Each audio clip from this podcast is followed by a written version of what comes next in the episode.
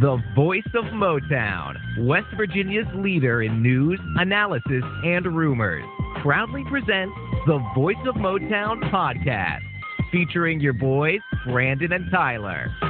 Take it away, gentlemen. All right, welcome to our podcast on April 12th, 2022. This is the Voice of Motown podcast. I'm Tyler Pepe. And I'm Brandon Cork, and this is the WVU Sports Podcast by two suffering WVU fans. All right, today we are going to talk about new basketball commitments and discuss the spring football game that's right around the corner. Before we get into all that, please follow us on social media. Just look for the Voice of Motown podcast and please drop a comment. We love interacting with other WVU fans. Yeah, definitely. And uh, make sure you give us a follow on wherever you listen to your podcast so you can make sure you don't miss any episodes.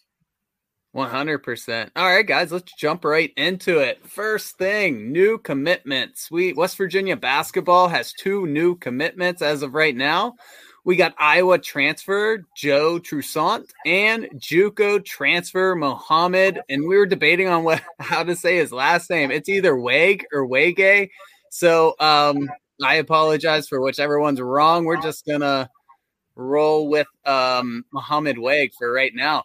But first, let's start with West Virginia's new guard, Joe Toussaint. So, after spending the last three seasons with Iowa Hawkeyes, he will have two years of eligibility left for the Mountaineers. And uh, Toussaint is your typical Bob Huggins lockdown defender, it seems like. And, um, you know, the best news, he can be a true point guard from the sounds of it. So, what are your thoughts on Joe Toussaint? Yeah, I think he's a great fit, and I think he's an upgrade over Keedy.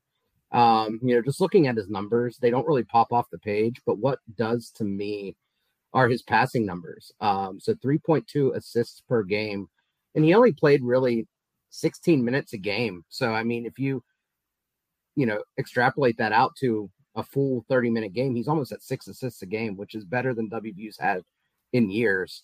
Um, on top of that, he's solid a solid free throw shooter, 77%. Um, his splits from the field aren't great, where he's about 40% from the field, 28% from three. But, you know, he definitely makes up for that with defense um, and, you know, being a willing passer. So I'm really excited for him on that. How about uh, you? What do you like about him? Yeah, I'm in the same boat. I don't think he's going to carry, you know, the scoring, but um, that's not really what we need a point guard right now. Um, he does seem like a Keedy Johnson clone almost, but um, I think it's good to give Keedy some help out there. And um, I think this guy will be able to run the point better from everything I've read and saw on him. So I'm excited that we're bringing him in. I think he'll get along with Huggins' style. And another thing I really liked um, reading up on him was he ended up losing his starting position last season.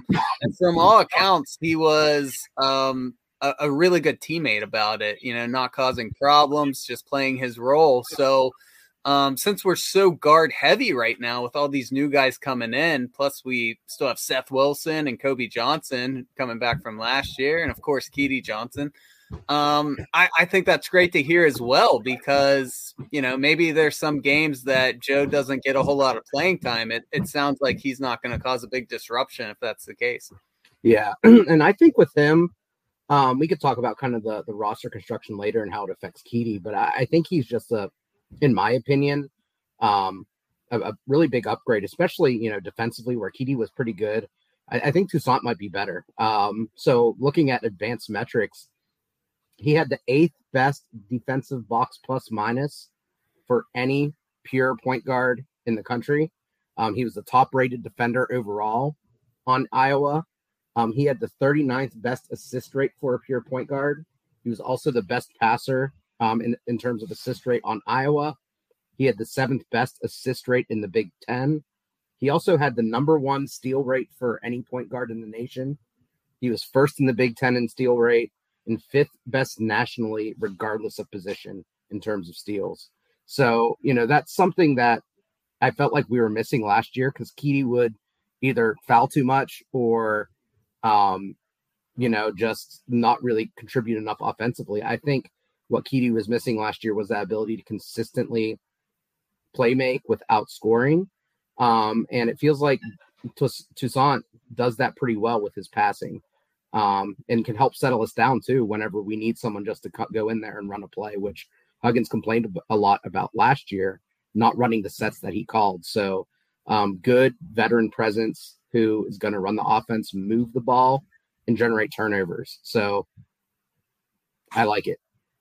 Yeah, yeah, I'm with you. Um, and everything you just said, yeah, that, that's what I was seeing too. It, it seemed like his assist to turnover ratio was really good, which is great news because, like you said, we were really missing that true point guard presence last year. So, um, in in terms of offense, I think it will be a big upgrade for what we had on our roster. So, uh, yeah, no complaints on this end. Agree, hundred percent. All right, let's move on to our next guy. Next is West Virginia's new big man, Mohamed Wague, and he is a six foot ten center who has three years of eligibility left. So um, it seems like he dominated JUCO last year. Mohamed was named to the first team JUCO All American, and he had nothing but complimentary things to say um, about his visit to Morgantown. And so it seems like he already fell in love with this place, which is great to hear because, um, as we've seen with Gabe and other guys, um, guys who come in and just love the atmosphere in Morgantown, you know, the fans love them right back. So, um, but it's hard to deny that size. He's so big. And um, I don't know, maybe I'm overhyping it, but this just feels like a big get for Bob Huggins and his coaching staff. What do you think? Yeah, I think um, you know, looking at the rebound numbers and block numbers, about 12 rebounds per game, three blocks per game on about 65% shooting. Um, you know, that's pretty good. You know, the scoring, I'm not sure how much that's going to translate because it's a whole different level of competition, but I think the rebounding and blocks are going to translate because that's something that really seems to translate from level to level, regardless if you're going from high school to college, college to the pros. If you can rebound and block shots, you figure out a way to do it to the next level. So that's really encouraging. Um, I would like to see him put on a little bit weight, uh, a little bit of weight from the different sites I've seen. He goes anywhere from 190 to 200 pounds, which is um, less than me, and I'm a foot shorter than him. So, you know, I'd like to see him put on another like 20 pounds of muscle or so. Um, and he could really handle that Big 12 um, big men that he will come up against. Um, the one thing I thought was interesting is Fede Federiko was a, a big man who committed um, I think it was in the fall last year. I think he was another JUCO guy, and West Virginia has withdrawn his offer. Um, they've mutually agreed to not, um, you know, go forward with each other anymore after Mohamed has committed to WVU. So seems like he is a, a better version, someone who's a little bit more ready than what Federiko was. And if Huggins has that sort of trust in him to come in and compete for his playing time right away, um, you know, I can't really, I can't really doubt Hugs. yeah, yeah, it's hard to doubt a, a Hall of Fame coach. Um, so that is good news. But yeah, um, I saw that as well. They they must have a lot of hype and faith in Mohamed as well. Uh, yeah, he averaged almost 15 points per game in JUCO, but like you said, that'll probably at least get cut in half in Big 12 play, especially. But um, he led the nation in rebounds, offensive rebounds, third in total blocks, and I'm with you. I, I think that will carry over. Um, you do bring up a, a good point about his weight, though. In the Big 12, you know, even though he's so tall, he could get knocked around. But um, the encouraging thing is we still got three years left. So even if, um, you know, next year, if he's getting knocked around a little bit, the encouraging thing is those last two years, he probably will put on that weight and be dominant in the middle for West Virginia. I think so too. And, and WVU has a great strength and conditioning program. So, you know, I imagine if he gets in here, hopefully before summer, maybe sometime early summer, he'll have several months to bulk up. And, you know, I'm sure he will at least see 15 pounds before he, before November rolls around. Um, WVU does a really good job of building up guys' bodies pretty well. Um, and, you know, he, he wasn't someone who, you know, I know there's a lot of WVU fans out there who look at some of the players that Huggins recruits and be like, why are we going after you know, some some lower ranked guy. Um, Mohamed was committed or was recruited by several other, you know, pretty decent sized schools like Wichita State, BYU, San Jose State. I know it's not, you know, your Kansases or Dukes, but WVU just doesn't go after those types of players. And, you know, Wichita State, BYU, those are two schools that have traditionally been pretty successful basketball programs. So if they saw something worth looking at there, you know, I think it's a good good fit at WVU for sure. Yeah, I'm with you. And the other thing is, we we seem to be missing bodies in those, you know, four and five positions. And you know, obviously, this guy's probably going to be a center. So, um, it's good that we're just bringing guys in who can fill those spots, and then you know, may the best man get the minutes. So, um, I think this is a slam dunk. I I love the news of getting this guy. 100. percent Yeah, I think it's great. Um, especially with some of the guys I think we're going to talk about next that may help um, ease Mohamed's transition in to that big man role. Yeah, let's get into that. Speaking of new commits, Coach Huggins and his staff, they aren't done. They are working really hard to get more transfers. And some of the names that have popped up, we have um, Arkansas State transfer Norchad Omier is going to visit WVU in the near future. And the coaching staff has strong interest in Kentucky transfers, Dontaie Allen and Bryce Hopkins. So let's dive into these guys. Um, first off, Norchad Omier, He is six foot seven, 230 pounds, a big physical guy. And um, he's seen as really one of the best transfers available right now um, in a lot of rankings. He's he's in everyone's top five, it seems like. Um, and not only for his size, but he has the ability to score and he also runs very well. Norchad had 35 double doubles at Arkansas State, and he won the Sun Belt Player of the Year last year. So, um, you know, another guy with three years of eligibility left because of the COVID year. So, if Bob Huggins can snag this guy, I think that would be huge for him and his coaching staff. Oh, absolutely. And we're, we're thin at the four, and I think that's he, where he'd fit perfectly. I mean, even though he's six seven, I think his length and athleticism seems to be something that can help him out. I mean, uh, even though he was technically a freshman this year, um, he has played two seasons, so it's kind of confusing because of the COVID year thing. Um, but over his career, 15.6 points per game, 12.2 rebounds per game, 1.7 blocks per game, 1.4 steals per game. Um, and then this past season, where he scored almost 18 points a game, um, 12.2 rebounds per game, very consistent in that element, uh, two blocks per game, 1.6 steals per game, and shot 63% from the field and 73% from the free throw line. And those block numbers are amongst the best in the nation. He had the third best defensive rebounding rate in the country last year, the 11th best offensive rebounding rate in the country last year.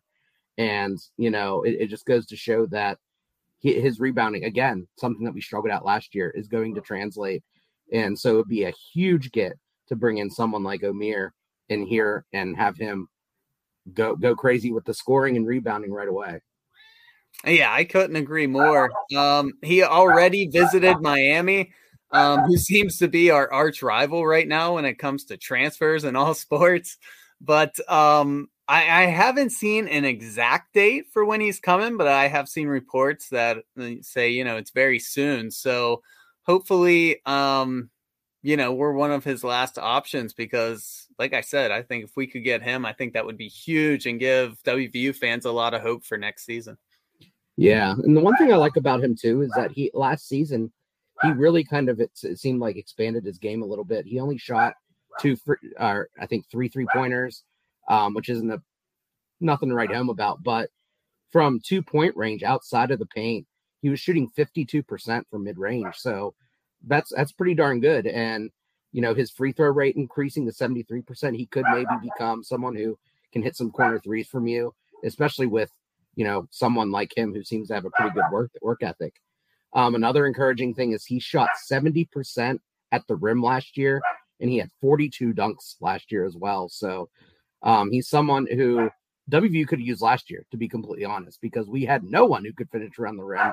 And I can maybe count a handful of dunks that we had all season. So um, Omier would fit right in um, if we had a time machine and could go back to last year. yeah, yeah, I couldn't agree more. Um, let's talk about the Kentucky boys a little bit. Dontaie Allen seems to um, be popping up a lot because um, they they all reports were saying that Huggins um, was having dinner with him not that long ago, and everyone was tweeting about it. But um, looking at his size, he's six foot six, almost 200 pounds. And this is a guy Huggins tried recruiting when he was coming out of high school before he picked Kentucky. So um, it's a guy he's familiar with. He probably already has a relationship with. So that's good news. Um, however, for whatever reason, he didn't play very much last season for Kentucky. But uh, once again, still three years left due to the COVID year. So um, I love the fact that Hugs is going after guys who he can actually build up and um, get some chemistry with, not just these one and done guys. So another guy that you know, if I hear the news he's coming to West Virginia, I'm going to be pretty excited about that. Yeah, and really the only knock on him was that you know he was kind of lackadaisical on defense for Kentucky. Um, I think Hugs could fix that for him. Um, you know, if you look at his numbers though, in terms of shooting, he shot 40% on three point his redshirt freshman year, which is outstanding. Um, he only played 14 minutes a game, didn't get a ton of run, but his, his shooting's there. Um, and he has the pedigree too, a former five star recruit, top 100 player nationally. He had offers from Auburn, Florida, Louisville, Illinois. Um, the list goes on and on. And, you know, a lot of people see him as someone who could develop into an NBA type guy. Um, they said athletically, he's not great, but where he really excels is he's a good shooter from three off the catch. He's equipped to score on the move off one or two dribble pull ups. He's also confident, um, good at creating space. Um, you know, and if he develops, he could definitely have a chance of being an NBA type guy. Um, right now, WVU is kind of battling off some, you know, fairly regional foes in Cincinnati, Xavier, um, and then of course Wisconsin has come knocking recently, as well as um, Iona in Northern Kentucky. So, you know, I think offensively he's someone that WVU could use. Um, I'm not really concerned about the defensive aspect because with all the other guys, it seems like we're really prioritizing people with defense. And you know, if you have one guy who maybe isn't the world's greatest defender, but he can score the ball, I think that's a trade off that I'm willing to take, especially when they're six foot six. Sure, yeah, I'm with you. Plus, um, you know, I'm sure he's got guys in his ear saying, "Hey, if you're not willing to play defense, definitely don't go to West Virginia because Huggins is not shy about benching guys who aren't willing to put the effort in on the defensive end." So, um, if if he's coming, I'm going to assume that he is willing to commit to that side of the court. So, um, yeah, if we could get him, that would be huge. And um, the other guy from Kentucky, Bryce Hopkins, he's six foot six as well, but he's listed as 220 pounds. Also has three years left.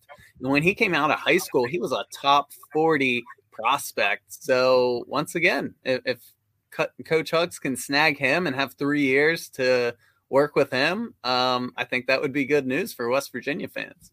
Yeah, definitely. I mean, he, he seems like more of a inside type of guy right now with you know some development needed for his outside perimeter game. Um and in, in my opinion you know I, I, think obviously with the the um pedigree of him you know the top 40 player nationally five star player four years of eligibility I, I think he's someone who could definitely fit right in. Um you know if i had to choose between hopkins and allen i might lean allen just because of that shooting ability. Um it's something that i feel like is you know, guaranteed he comes here, he's going to shoot the ball at least 35% from three. Um, and we need that, uh, especially with all the guys that we've had leaving. Um, with Hopkins, it's a little bit more of a question. And if we get Omier too, um, Hopkins and Omier kind of seem like similar guys, except that maybe Omier is a little bit more polished at this stage. But still, I wouldn't say no to him. Yeah, absolutely. And, um, you know, I think this is good. It's good to hear that um, Hugs and his coaching staff are going after these, you know, former four, five star recruits in the transfer portal. I think they're starting to figure it out a little bit because it seems like smaller schools like West Virginia, who aren't considered, you know, the top of the top, like Kansas basketball or Alabama football, um, it seems like they were kind of being the teams left out in this new transfer rule. But um, honestly, I, I like what I'm seeing from West Virginia's basketball team, who they're talking to, who they're bringing in. It seems like we're slowly starting to figure this out, and maybe we can put a team together that can be pretty competitive next year. Yeah, absolutely. And um, the last guy we wanted to talk about was Jake Stephens. Now, he's not coming to West Virginia, but um, last week, if you listen to the podcast, Brad was talking about him because he's a West Virginia native. And, um, you know, it, it seemed like a perfect fit for him to come to Morgantown. But Jake Stephens is leaving VMI and he is following his head coach, Dan Earl, to Chattanooga. So, thoughts on that? Yeah, I mean, I, I thought Stephens would be an interesting guy to bring into to WVU. Um, I'm not sure how well he would fit with Huggins' style. He does seem like a bigger, slower guy at 6'11, 266. But Evan Miya, who's kind of like the big name in the transfer portal rankings right now, actually had him as the ninth best transfer recruit. And you don't always come across a guy who can hit um, 48 or 49% of his three pointers last year. Um, so he's definitely an established shooter, uh, albeit against lesser competition. But you know that would have been a really intriguing get um, here at WVU. Um, but I can understand him going to Chattanooga, keeping that familiarity with the coach who's going to use him the way where he su- succeeds best. Where at WVU, I have a feeling he'd kind of be splitting his time in the paint and on the perimeter, and it might be a little bit more of a question mark on how he would do there. And if Huggins is kind of determined to bring back Press Virginia, someone who's 6'11, 266, isn't going to be able to play more than five minutes at a time. yeah. Yeah, I'm with you. I think it's just conflicting styles. But man, looking at some of his stats, like you said, he's a huge guy, but he shot 55% from the field, 49% from three, and 80% from the free throw line. That's just so, so hard not to be impressed with stats like that from a big guy. Um, but I think you're right. You know, I just think his style and Hug style probably didn't really mesh. And of course, you know, anytime you can follow your head coach and know what you're gonna have to deal with, um, you know, I, I totally understand why he made the decision he did. Yeah, absolutely. All right, yeah. So we are going before we wrap up basketball. We're just going to talk about, um, you know, basically who's on our roster as of right now. So I'll let you take that away. Sure. So right now, WVU has two openings left, um, and um, it's kind of interesting how the roster is constructed. So I'm, you know, kind of interested to see how Hugs ends up rolling out these rotations. But right now, what it looks like is we have four point guards with Keedy, Kobe, uh, Joe Toussaint, and Josiah Davis, who's uh, one of the new freshmen coming in. Um, he's a West Virginia kid. Um, two shooting guards with Seth Wilson and Erik Stevenson, the the new tr- transfer from the portal from South Carolina. At small forward, uh, Jamel King and Josiah Harris, who Josiah Harris is going to be a, a, freshman coming in from Ohio, um, one of the best players coming out of Ohio, actually. Um, at power forward, only one guy with Pat Suemnick, who's actually um, another JUCO All American that is committed to WVU. Um, so he'll be here next year, and you can kind of see why WVU's recruiting heavily more power forwards because we're a little thin there and then two centers with James Okonkwo and Mohamed Wague. So, um, you know, looking at how the roster is currently distributed, if you were Huggins or someone on Huggins staff, what would you try to fill out the most? What would you prioritize going after? So I'm th- I'm thinking the the middle. I'm thinking small forward, power forward, um, or a guy who can maybe wiggle around and do both because that seems like where we're the thinnest. Honestly, guards we have a ton of guards right now, so it would be great to snag a great one. But I mean, it's not really a need. Um, I think getting Mohamed and Okonkwo down there, I think you're pretty good in the middle. So yeah, I would say hopefully they're doing their best to fill those forward positions because we're pretty thin there. Yeah, definitely. That's where I would go, and I think it kind of matches the guys that we're linked to with um, Hopkins, Allen, and Omier. Um, because those are guys who kind of fit right in that three-four spot. The only thing that I'm kind of concerned with at the center position is, you know, if we get, you know, with Suemnick, is he someone who can play the center at all? if we would end up getting Omier, is he someone who could play some minutes at the center? Because with the Okonkwo being so young and then Wague being so thin and needing some time to develop, that could be a front court that could get taken advantage of in the Big 12. Now, it all depends on the development of, of those two guys over the next six months or so. But, um, you know, I definitely, I, mean, I wish I could take two forwards in the center. Um, unfortunately, I don't think that's in the cards, but, um, Yeah, that's kind of my thought on it. Yeah, I agree with you. And plus, we know how Hugs loves to play two basically, you know, centers at the same time, which yeah, I'm not a huge fan of, but uh, he clearly likes it. So I wouldn't be shocked, honestly, if they brought in another really big guy who could play center and uh, the four position. But uh, yeah, we'll see. Like you said, it, it, seems like they're going for the three and four spots based on who they've been in talks with lately. Definitely. It'll be interesting to see. I mean, I guess players have another two and a half weeks or so until May 1st to enter the portal. So there's still time for someone unexpected to pop up. And um, who knows what Huggins will do last minute, um, trying to bring in someone out of the blue. And another thing, too, is, you know, I, I don't know how it works with, you know, signing days when the next signing day is, but with all these transfers, maybe some unexpected recruit, recruit pops back up coming out of high school who could could become available. Um, you know, I'm thinking someone like Devin Ebanks last minute. Now that was a little bit more of a freak situation where Kelvin Sampson got fired due to recruiting violations and Ebanks got freed up. But you know, things happen. So depending on where guys move, um, there's lots of situations where WVU could end up with another really good player or two. Yeah, I'm with you. And I don't know if I'm just being like the typical WVU fan who's uh, you know, easily buying into the hype, but just um, you know, some of the moves they made lately, it is kind of getting me excited for next year. I'm not going to say, you know, we're going to be a top 3 Big 12 team or anything, but um, I think it's looking a lot better now than it was say 2 weeks ago. Yeah, I think if we're going press Virginia, I, I really like it.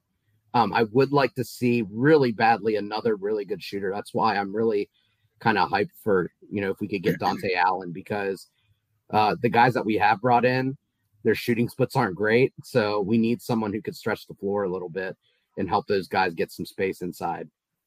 For sure, yeah. And um, you know, even though we did have some good shooters last year, overall we weren't a good shooting team. But the only problem was we we weren't elite defensively like Hugs teams normally can be. So um, you know, at least he is leaning one way. At least, you know, at least it does look like Press Virginia is possibly back because, as I'm sure everyone saw on social media, West Virginia's page put Press Virginia out there, and you know everyone lost their mind. I'm gonna, I'm not gonna get too excited about that yet, but uh, it does seem like that's the way the coaching staff is leaning right now. Yeah, and I think it makes sense. That's where we've had the most success, and these guys that we're bringing in are chippy, defensive-minded guys. So, um, yeah, I, I think it makes sense, and I think it's the best fit moving forward. Yeah, for sure. So let's switch gears a little bit and let's talk about some football. Um, before we get into spring practice and the spring game, we got um, Nicktroy Fortune. After playing three seasons at West Virginia, Fortune announced he will be transferring to the University of Texas in San Antonio. Um, now, obviously, Charles Woods emerged after Fortune's injury last season, and that could have played a role. But um, Daryl Porter Jr. has already transferred out, and that leaves a spot wide open at the cornerback position. Um, so it was a bit of a head scratcher that Fortune decided not only to transfer, but then to go to a, a pretty small school. And the other odd thing is he's from Georgia. So it's not like Texas is close to home for him. Um, so I don't know, just a lot of things that you know make your eyebrows go up. So what do you think of this decision?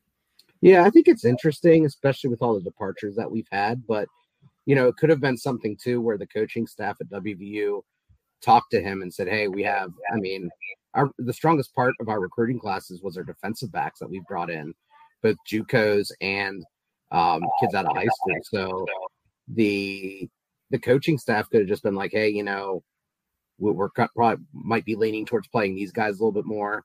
Um, and you don't want to sit on the bench and you end up at a smaller school. I mean, it, it's a playing time thing. I think that would be my read of the situation. Um, especially if he didn't end up going to a school that another school that's in the Power Five conference. So, um, I, I don't think he left because he didn't like it here. I think he left for playing time. I'm with you. That that's kind of the feeling I got as well. Since you know it's not a going back home situation, I think you know playing time is the most obvious thing. It's hard to get in these kids' heads and realize you know what their decision is. But um, you know, he had season ending season ending knee surgery. So um I don't know. I don't know if that was 100% healed. And although Fortune has been a good serviceable cornerback, I mean, he's only got one career interception, so it's not like we're we're losing like this guy who's irreplaceable. And there's been some names at cornerback that have really popped up lately, which we'll get into here in a minute. So, um, you know, I just hope fans handle it well. Wish them all the best. I think it's just worked out for both sides, honestly. Yeah, absolutely. I agree. And I wish him the best of luck at UTSA. I mean, that's an up and coming program. So um, he can go there and lead a defense of young players and, you know, hopefully build up their defense with his ability. Yeah, 100%. And I don't want to talk down that program either because, I mean, they had a pretty good year last year. They, they had a season that I'm sure most West Virginia fans wish that we would have had records wise. So, um, you know, it, it is lower level, but it's not like he's going to some terrible team. Right. So let's move on. Um, West Virginia spring game is at one o'clock on Saturday, April 23rd. So it's right around the corner. And, um, you know, we just want to start breaking down some of the stuff we've seen pop up in spring practice and some of the things that we've heard Coach Brown talk about lately. So I'll let you start us off. Sure. So the one thing that I think is really interesting and actually gets me a little excited is that, you know, several of the offensive players are saying that the offense just feels more fun. Uh, Zach Frazier, Tony Mathis have both said that, you know, it just, uh, we, are going to score points this year. The offense is fun. It, the practices are fun. And when things are fun, things come easier. So that's really encouraging to me. Um, the second thing that I have that um, is really encouraging is that we're seeing a lot more designed or option QB runs. Um, so apparently the coaching staff believes that all three quarterbacks that we have right now are capable of running, not just Garrett Greene. Um, so you know what they're doing now is they're practicing more zone reads on offense. They're running a lot more plays where instead of just designing a handoff to the running back, they're actually giving the quarterback the option to keep it, and they're emphasizing when the quarterback should be keeping it. You know, um, Coach Brown was talking about how their offensive system is an inside zone run system, and to help open that up, it's important to have someone who can knows when to pull it and go around the outside to keep the defense honest. And we saw that. I mean, that's part of WVU's heritage basically at this point with the Rich Rod's offense. Um, we were one of the pioneers there. And circling back on that, getting guys out there on the field that are athletic enough to run it, um, and then actually using it is something that's music to my ears because it, it would help out a ton. Yeah, I'm with you. I, I love hearing that because, you know, when once again, I mean, WVU isn't a top of the line, you know, we're going to pull in a bunch of five star guys. So you do need offenses that are, you know, hard to prepare for. They're a little gimmicky. And, um, you know, uh, I like hearing that. Having a, a QB who can run, it just adds a whole nother dimension to what you can call and what you can do out there. So I love hearing that. And maybe that's why we're hearing Garrett Greene's name pop up so much.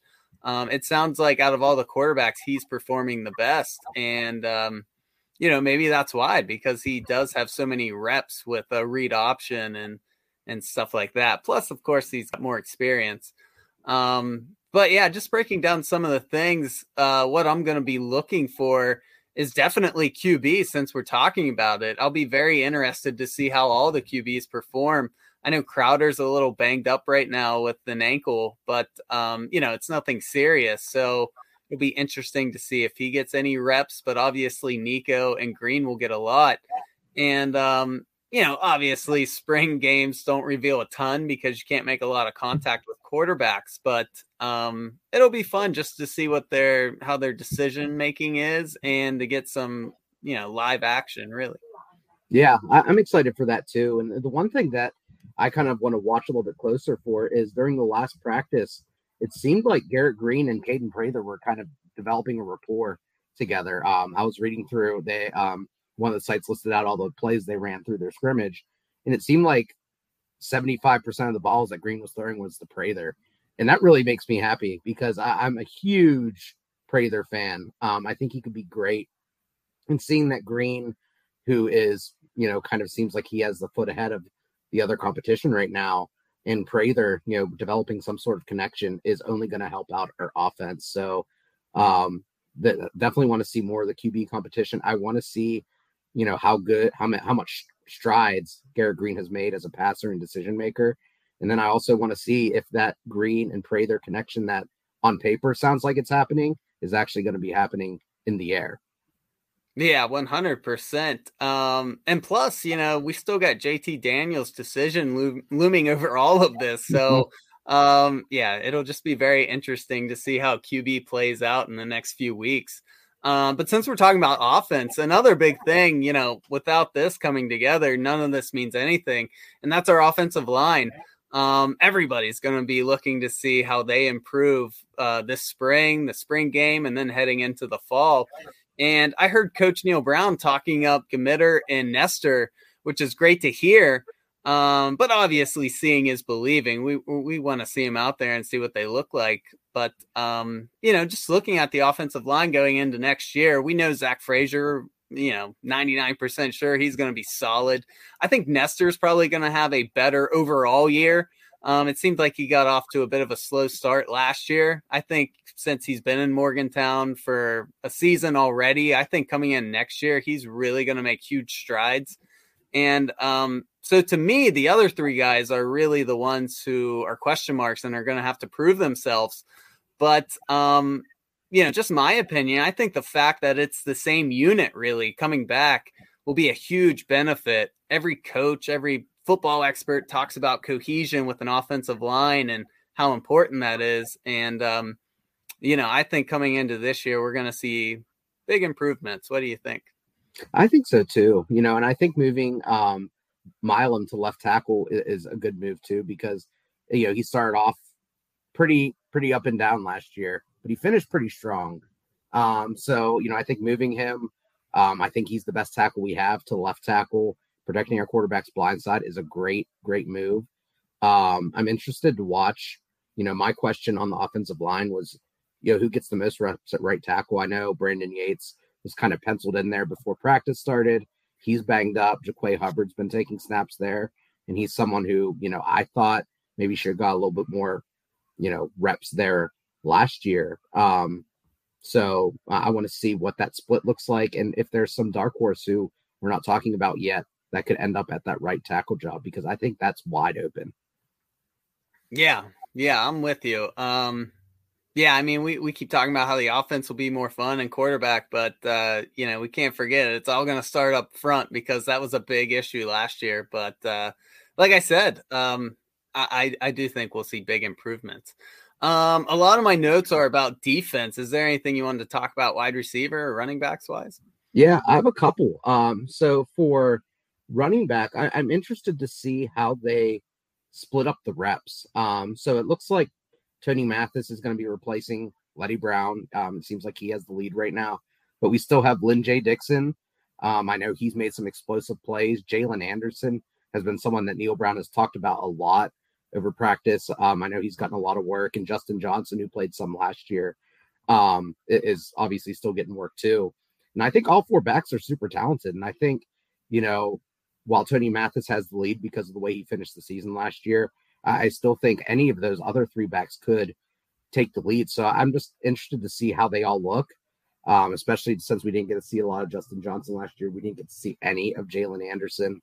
And obviously, Lyn-J Dixon, um, it'll be the first time he's played in a, a, what, over a season, maybe a season and a half. He didn't play much for Clemson last year. So, um, really interested to see how that shakes out. Yeah, I'm with you. Um, and I agree. It seems like every running back on our roster is capable of getting reps this year, which is great. I mean, obviously, Leddie Brown was a great player and a fan favorite, but um, there was times last year it seemed like they just kept giving him reps and reps and reps. Whereas I think this year they will spread it out more, and I think that might be beneficial because you're going to have a lot of fresh legs out there for an offense that is probably going to be playing quick. And so to have fresh legs out there, um, I think is going to be huge.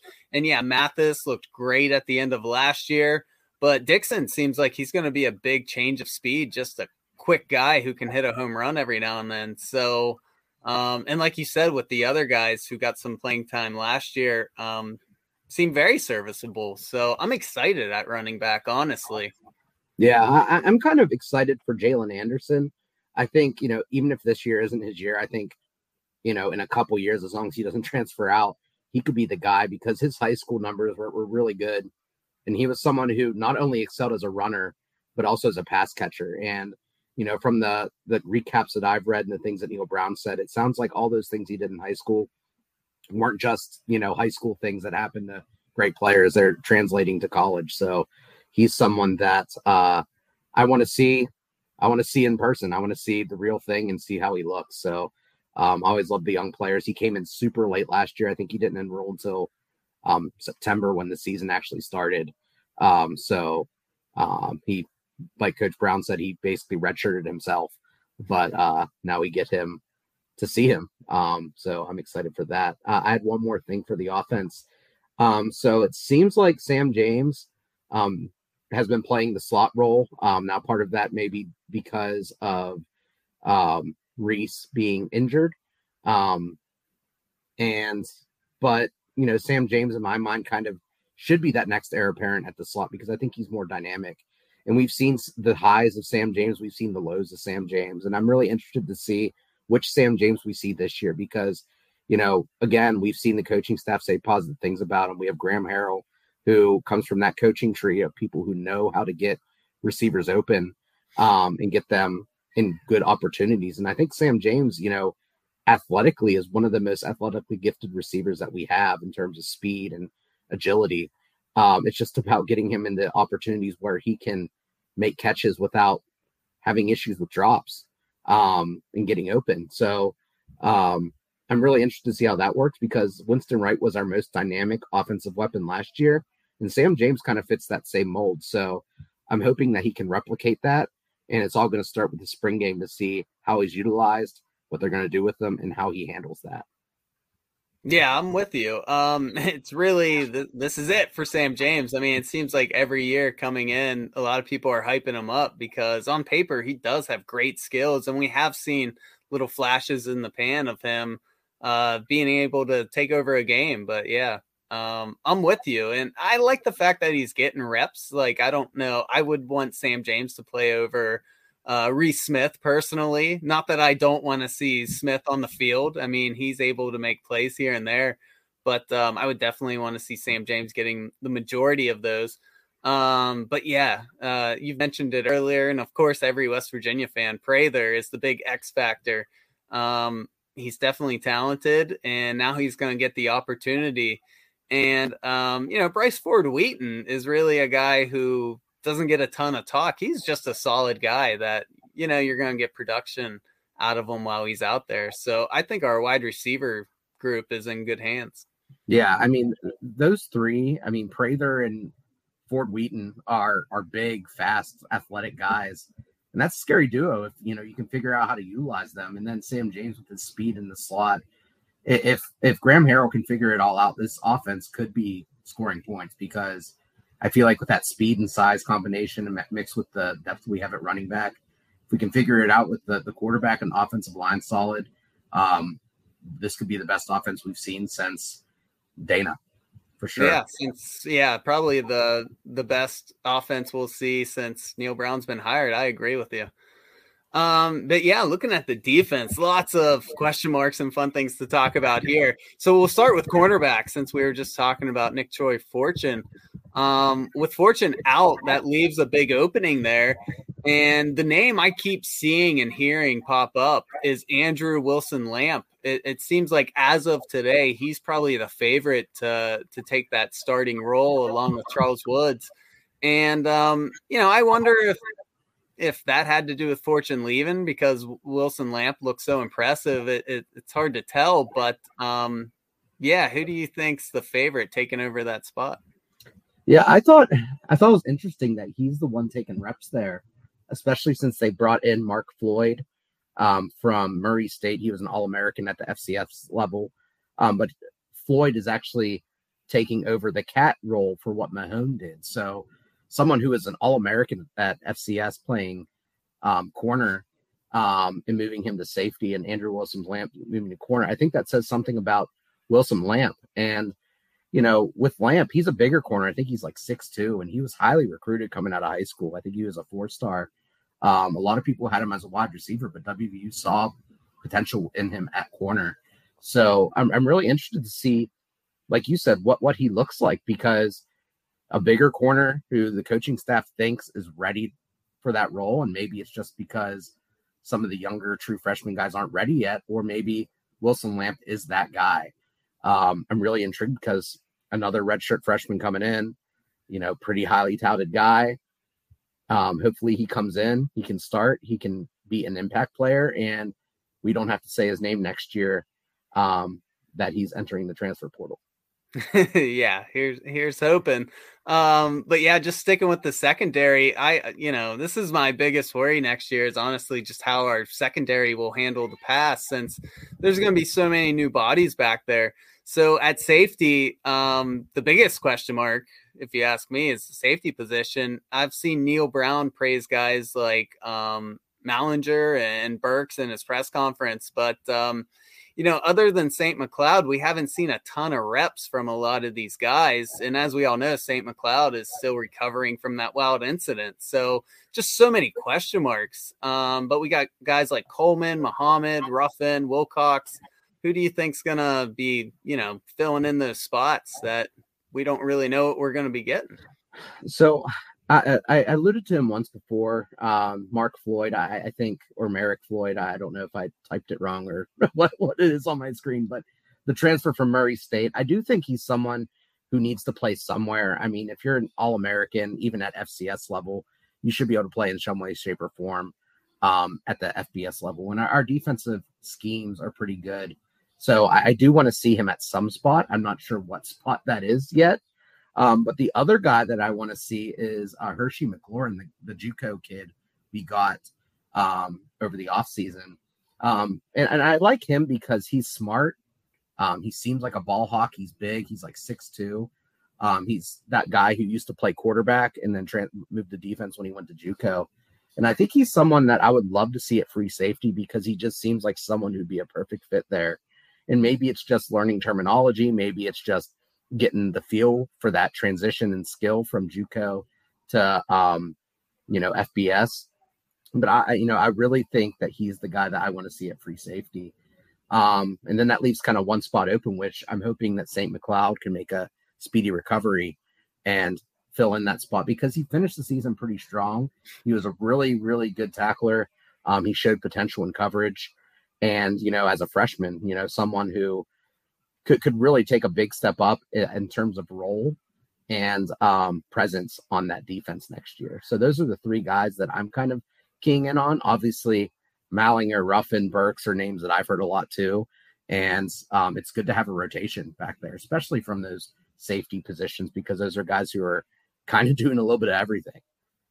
Yeah, I'm with you, and I think it's good. Um, you know, the coaching staff has options because you know competition's a good thing. So these next few weeks with the practice, with the spring game, I think um, you know it's probably going to become a little more clear as these next few weeks play out.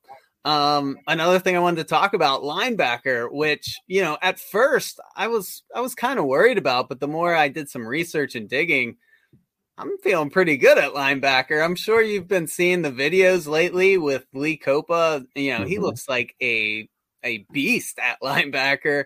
Um, so what are your thoughts on him? Oh yeah, that that was one of the notes that I had as well. Is you know Lee Kpogba um, taking over for uh, Josh Chandler Semedo and the the difference in play styles that they have, where where Kpogba is you know just so much faster um, so much more aggressive. And I, I, think that gives the entire defense a different look on what we can do. I mean, we remember when we had guys like Tony Fields and David Long and others in the middle of that defense who could really fly around. It changed the whole complexion of how our defense operated. Add on top of that with guys like Dixon coming back, um, who I think has the most potential probably out of anyone on the defense. Um, he has the side. He's a great athlete. He's young.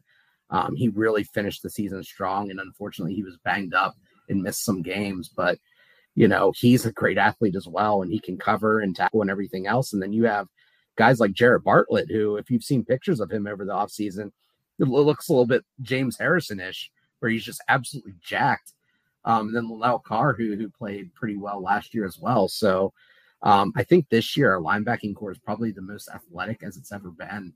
And um, the one guy we haven't even mentioned who played a lot last year is Exree Loe. I think he's back on the team as well. So we have a lot of bodies. And, you know, I think maybe I personally overreacted when Chandler Semedo left because I wasn't thinking of um, Kpogba, you know, just being that impact guy in the middle of the defense. But it definitely seems like he's trending that way.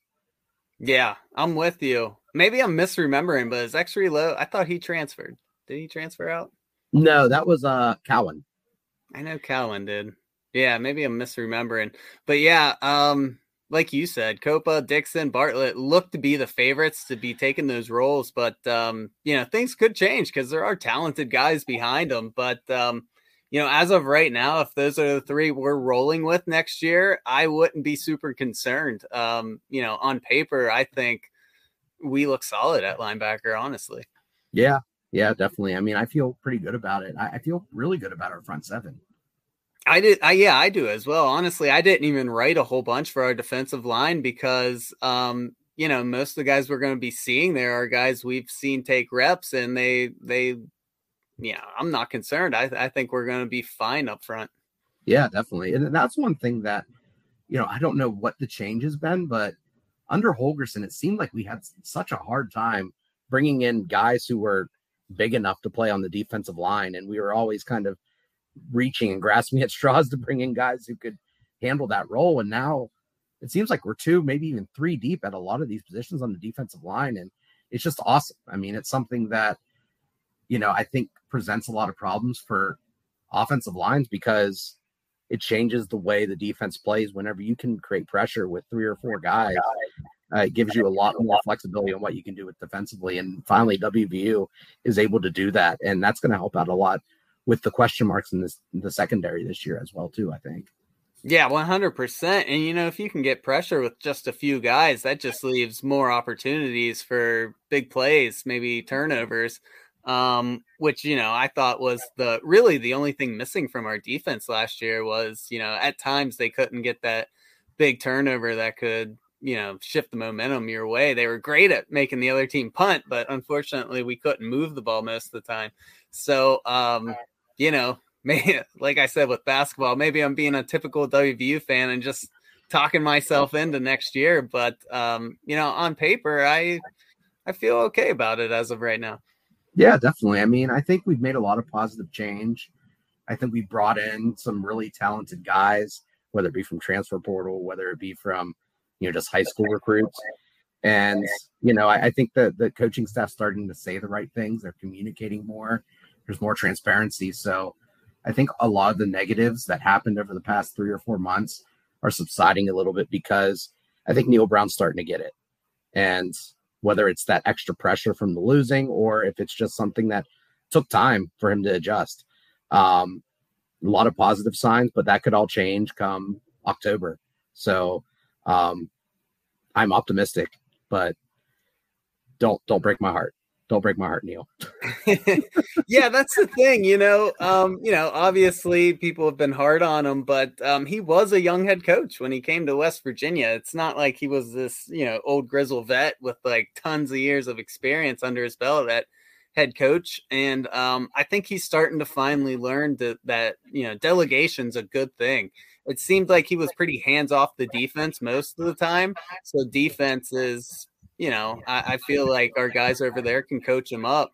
But I think he finally realized that, you know, it's okay to back off the offense a little and just let the guys that he brought in and trust to to coach his players up. And then he can kind of get a whole view of the team instead of being, you know, kind of tunnel vision offense, which I think's good because the head coach needs to you know know what's going on on both sides of the ball and be able to communicate with everyone on the team, not just offense. So I give a lot of credit to him. It, it seems like we're watching him grow each year, but um, we're going to need to see some results for all the fans to get on board with all that. Yeah, definitely. And I think what's going to help too is even if we do end up going something like six and six or something like it, like that again, I think just seeing improvements on offense is going to go a long way this year. Um, last year was just so painful going such long stretches where we couldn't move the ball, we couldn't get a first down.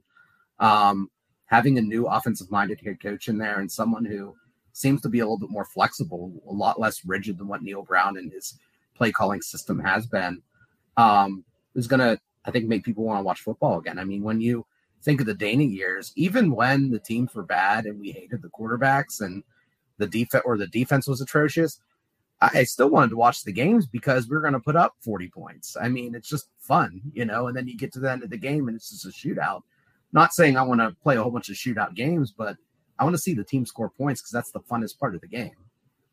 Yeah, I'm yeah. with you. Yeah, no one wants to see a bunch of three and outs from your offense. Um, and yeah, that's the biggest thing Neal Brown needs to sell next year is just hope and potential. I mean, obviously we can't have a horrible record, but um, you know, he he doesn't have to win the Big 12 next year, which obviously no one's predicting. He just has to sell us on hope that there's progress that, you know, it's coming, which, you know, last year we I don't think any WVU fan got that feeling after watching that season. So um yeah, lots of lots of good things um early on for the next football season. You got anything else before we wrap it up? No, just uh, enjoy this time of year, everyone. Um, it is the best time of the year because WVU cannot lose a basketball or football game between this month and September. So enjoy it while you can. I'm going to be as optimistic and happy as possible. Um, and that's kind of how I feel about the whole situation. yeah, 100%. And, you know, even though we don't really cover baseball, that's not really our our thing. Um, you know, the baseball team's looking great. So if you're a baseball fan, it's just it's a good time to be a Mountaineer fan. So thank you guys for listening, and we will catch you all next week. Thanks, everyone.